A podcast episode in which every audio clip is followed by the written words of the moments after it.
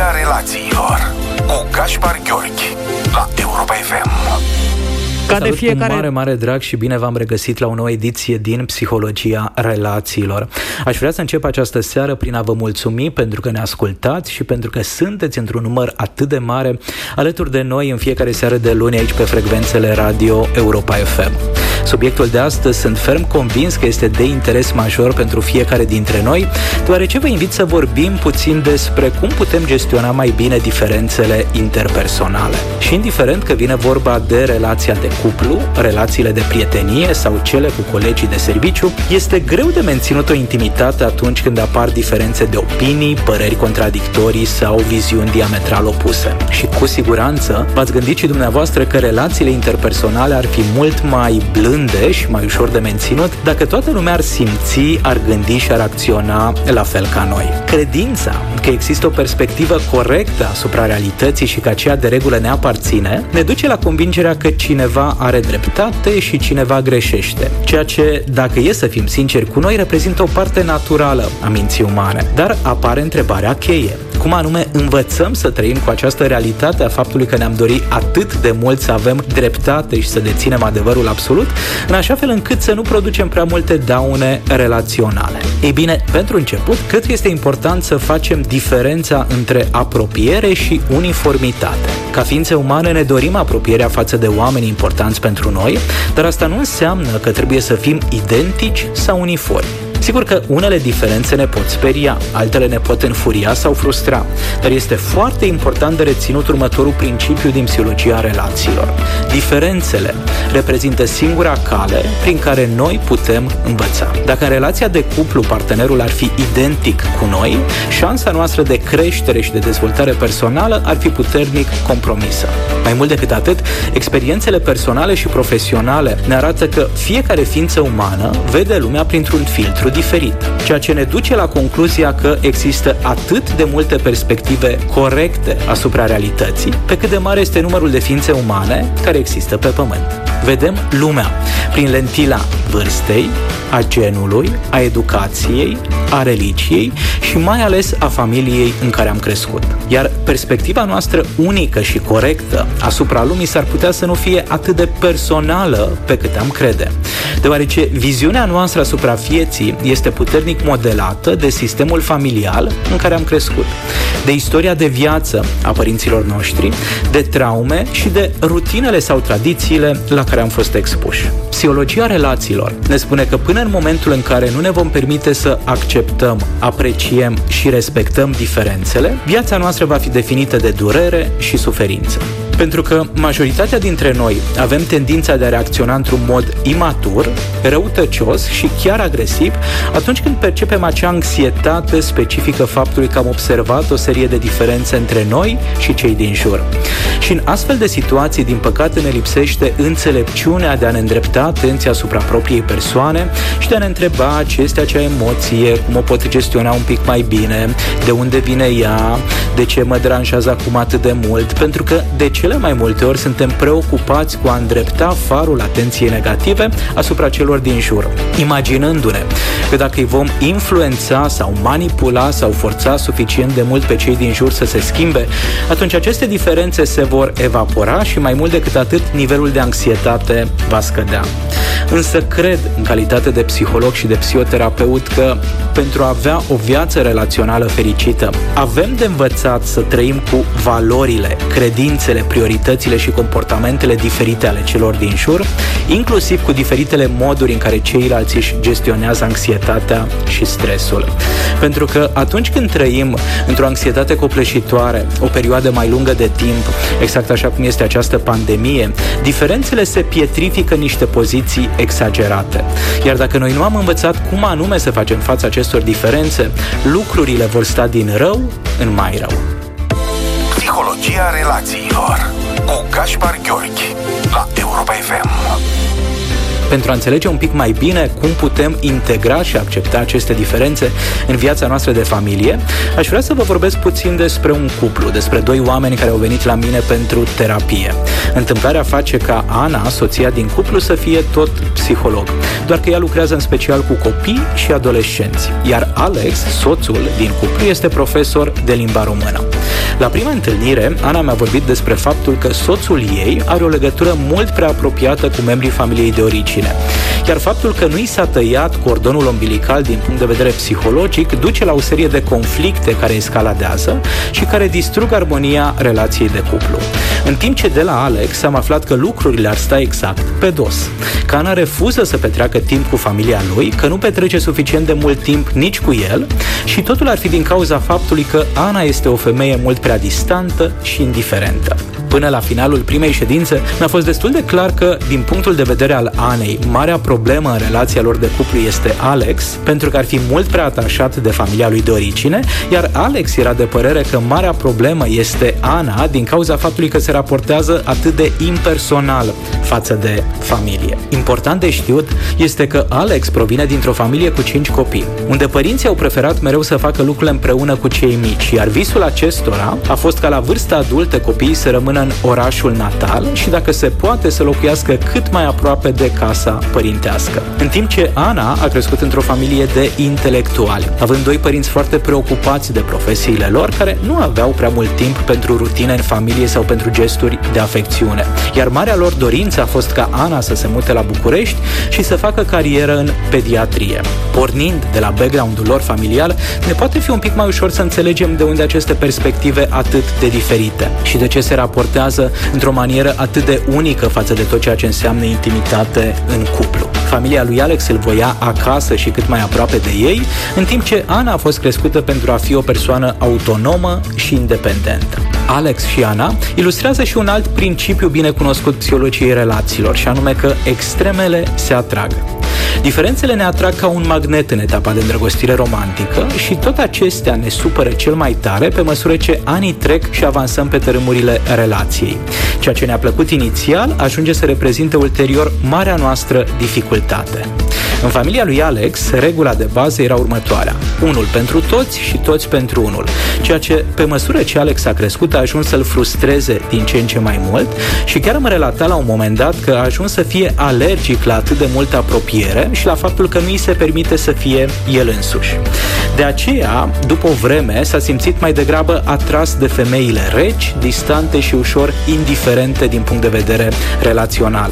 Și din acest punct de vedere am putea spune că Ana părea FMEA perfecta. În timp ce Ana a crescut într-o familie în care aparent ar fi fost alergică la răceala afectivă a părinților și la superficialitatea acestora, ceea ce a făcut ca ea să se îndrăgostească foarte repede de Alex, care era un bărbat cald, afectuos și implicat în relație. Doar că după mai puțin de șase ani de relație, ceea ce la început părea atât de atrăgător, ajunge să reprezinte un factor de stres și de disconfort relațional. Pentru că Ana se simte sufocată și invadată de Alex, iar Alex nu mai suportă indiferența și pasivitatea relațională a Anei. Psihologia relațiilor cu Gaspar Gheorghi la Europa FM. În timpul ședințelor de terapie, am început să vorbim tot mai mult despre familiile lor de origine și despre perspectivele pe care și le-au conturat asupra vieții, despre diferențele care erau atât de evidente în modul în care ei au crescut și au fost educați. Diferențe care acum ajung să le creeze atât de multe neplăceri la nivelul relației de cuplu. Iar după o vreme, i-am încurajat să facă exact ceea ce cred că fiecare dintre noi ar fi bine să facem atunci când avem de învățat să gestionăm diferențele interpersonale personale, și anume să se uite mai mult în propria ogradă și să analizeze cu ce moștenire relațională a venit fiecare de acasă. Pentru că nimeni, niciunul dintre noi nu pornește de acasă cu mâna goală. Iar pe măsură ce Ana a putut să se concentreze un pic mai mult asupra istoriei personale și să vadă exact care au fost nevoile care au fost neglijate în copilărie, care au fost acele mesaje pe care le-a primit verbal și non-verbal din partea părinților ei, am observat un lucru foarte, foarte important și anume anume a încetat să-l mai considere pe Alex singurul vinovat al greutăților din relația lor de cuplu. Iar Alex, cu cât a devenit un pic mai conștient de impactul semnificativ pe care familia l-a avut asupra lui, a încetat să mai fie atât de critic la adresa Anei. Ceea ce ne ajută să conturăm un alt principiu specific terapiei relaționale, și anume că diferențele dintre noi și partener sunt evidente, doar că acestea devin cu adevărat supărătoare și ne creează foarte foarte mult disconfort, mai ales atunci când nu suntem suficient de interesați de familia noastră de origine. Pentru că atunci ajungem să devenim preocupați în mod excesiv de familia de origine a partenerului și avem tendința de a exagera aceste diferențe. Evident că Ana avea de învățat ce înseamnă intimitate emoțională, cum anume se exprimă afecțiunea la nivelul unei relații de cuplu. Ceea ce Alex știa foarte bine să facă pentru că a crescut într-un mediu în care aceste abilități au fost cultivate. Iar Alex avea de învățat să pună limite un pic mai ferme și mai clare părinților și să stabilească granițe între el și familia de origine, capitol la care de asemenea Ana excela. Dacă ar fi să concluzionăm, am putea spune că nu diferențele reprezintă marea noastră problemă, ci mai degrabă deficitul de abilități în a gestiona emoțiile dificile care rezultă din perceperea acestor diferențe și refuzul de a accepta că oamenii sunt diferiți și că e absolut normal să fie așa. De asemenea, cu cât ne deranjează mai tare ceva la partener, cu atât mai mult ar trebui să ne întrebăm cum stăm noi la acest capitol, ce am avea de învățat și care sunt punctele noastre de creștere. Pentru că adesea partenerul este cea mai bună oglindă psihologică pentru noi. Și pentru a avea relații sănătoase, este esențial să ne uităm cu alți ochi la aceste diferențe și să ne reamintim că schimbarea pornește de fiecare dată de la noi și că doar după aceea putem înțelege un pic mai bine felul în care se raportează partenerul nostru față de viață. Psihologia relațiilor cu Gaspar Gheorghi la Europa FM. În continuare v-aș invita să vorbim puțin despre una dintre întrebările pe care le-am primit la numărul de WhatsApp 0728 111222 după ediția de săptămâna trecută. O întrebare care are un mesaj ce mi se pare că se potrivește foarte, foarte bine cu subiectul nostru din această seară. Mesajul sună în felul următor. Vă rog să mă ajutați să-mi critic mai puțin soțul. Mi-am dat seama că mă port aproape identic ca mama. Chiar dacă atunci când eram copil mi-am promis că nu voi face acele aceleași greșeli. Vă rog să-mi dați un sfat, vă mulțumesc, Diana. Dragă Diana, îți mulțumesc tare, tare mult și eu pentru că ai avut curajul de a adresa această întrebare, cu atât mai mult cu cât majoritatea dintre noi ne implicăm în comportamente de critică la adresa partenerului de viață, fără să conștientizăm sau fără să realizăm că acest obicei, această tendință de a critica reprezintă un factor extrem de toxic pentru intimitatea și siguranța spațiului interpersonal. Și de regulă noi oamenii ajungem să criticăm foarte mult pentru că am crescut într-un mediu în care ni s-a transmis că acest instrument de schimbare ar putea să funcționeze la un moment dat. Cu toată sinceritatea, cred că este bine să recunoaștem că adesea am fost criticați în familia de origine, în contextele educaționale la care am participat, adesea suntem criticați la serviciu pentru că există această credință la nivelul minții umane potrivit căreia dacă critici suficient de mult vei obține o anumită schimbare. Doar că de cele cele mai multe ori schimbarea nu este cea dorită pentru că diferențele devin din ce în ce mai evidente. Prin urmare, Diana, cred că este foarte important să vedem uh, ce anume putem face diferit, cum anume putem să relaționăm cu partenerul de viață în așa fel încât să nu mai fie nevoie să folosim această critică. Pentru că în spatele criticii, dincolo de faptul că există această dorință de a-l schimba pe celălalt, există și o serie de experiențe personale, de trăiri, de emoții, de senzații pe care nu îndrăznim să le punem în cuvinte. Iar psihologia relațională ne spune foarte clar că unul dintre cele mai nesănătoase comportamente la nivelul interacțiunii interpersonale este critica și de asemenea ne spune psihologia relațională că există un antidot foarte, foarte bun pentru critică și acesta este reprezentat de exprimarea nevoilor și a dorințelor. Cu alte cuvinte, data viitoare atunci când simți că ai această pornire de a-l critica pe partenerul tău de viață, te încurajezi să te oprești o secundă secundă, să respiri de două-trei ori într-o manieră conștientă, inspirând pe nas, asigurându-te că duci aerul până în abdomen, îl reții câteva secunde, după care expiri pe nas sau pe gură și îți îndrepți atenția asupra propriului corp pentru a te întreba ce am nevoie să primesc în acest moment. După care, în loc să-i spui partenerului tău de viață că niciodată nu mă pot baza pe tine pentru că ești un părinte dezinteresat și nu vrei să petrești timp cu copiii noștri, în loc să folosești un astfel de mesaj care ar putea cuprinde foarte multă critică, te-aș încuraja mai degrabă să folosești un enunț de genul am nevoie să petreci mai mult timp cu copiii, pentru că îmi doresc să am un pic de timp liber și pentru mine. Aș vrea să fac un duș și mă voi simți mult mai în siguranță dacă în tot acest timp tu vei fi alături de copiii noștri. S-ar putea ca la început, Diana, să nu-ți fie ușor să formulezi un astfel de mesaj pentru că nu există prea multă practică și prea mult exercițiu. Însă te asigur că pe măsură ce îți vei propune să te implici în astfel de comportamente din ce în ce mai des, vei vedea că lucrurile se schimbă semnificativ. Mai mult decât atât, te-aș încuraja ca, dincolo de faptul că îndrăznești să-ți exprimi nevoile și dorințele într-o manieră asumată, ca un adult în adevăratul sens al cuvântului, o altă idee foarte, foarte bună este aceea de a încerca să identifici în mod constant care sunt calitățile, punctele tari, resursele partenerului tău de viață.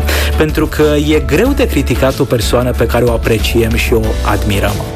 Atât pentru astăzi. Până săptămâna viitoare vă încurajez să încercăm cu toții să dăm dovadă de cât mai multă acceptare față de aceste diferențe interpersonale, iar atunci când simțim că totul este mult prea greu și mult prea dificil, să ne întrebăm ce anume am putea învăța din acceptarea acestor diferențe. Și dacă aveți nevoie de ajutor, aștept cu mare drag întrebările și mesajele dumneavoastră la numărul de WhatsApp 0728 111 222. Seară bună, pe curent!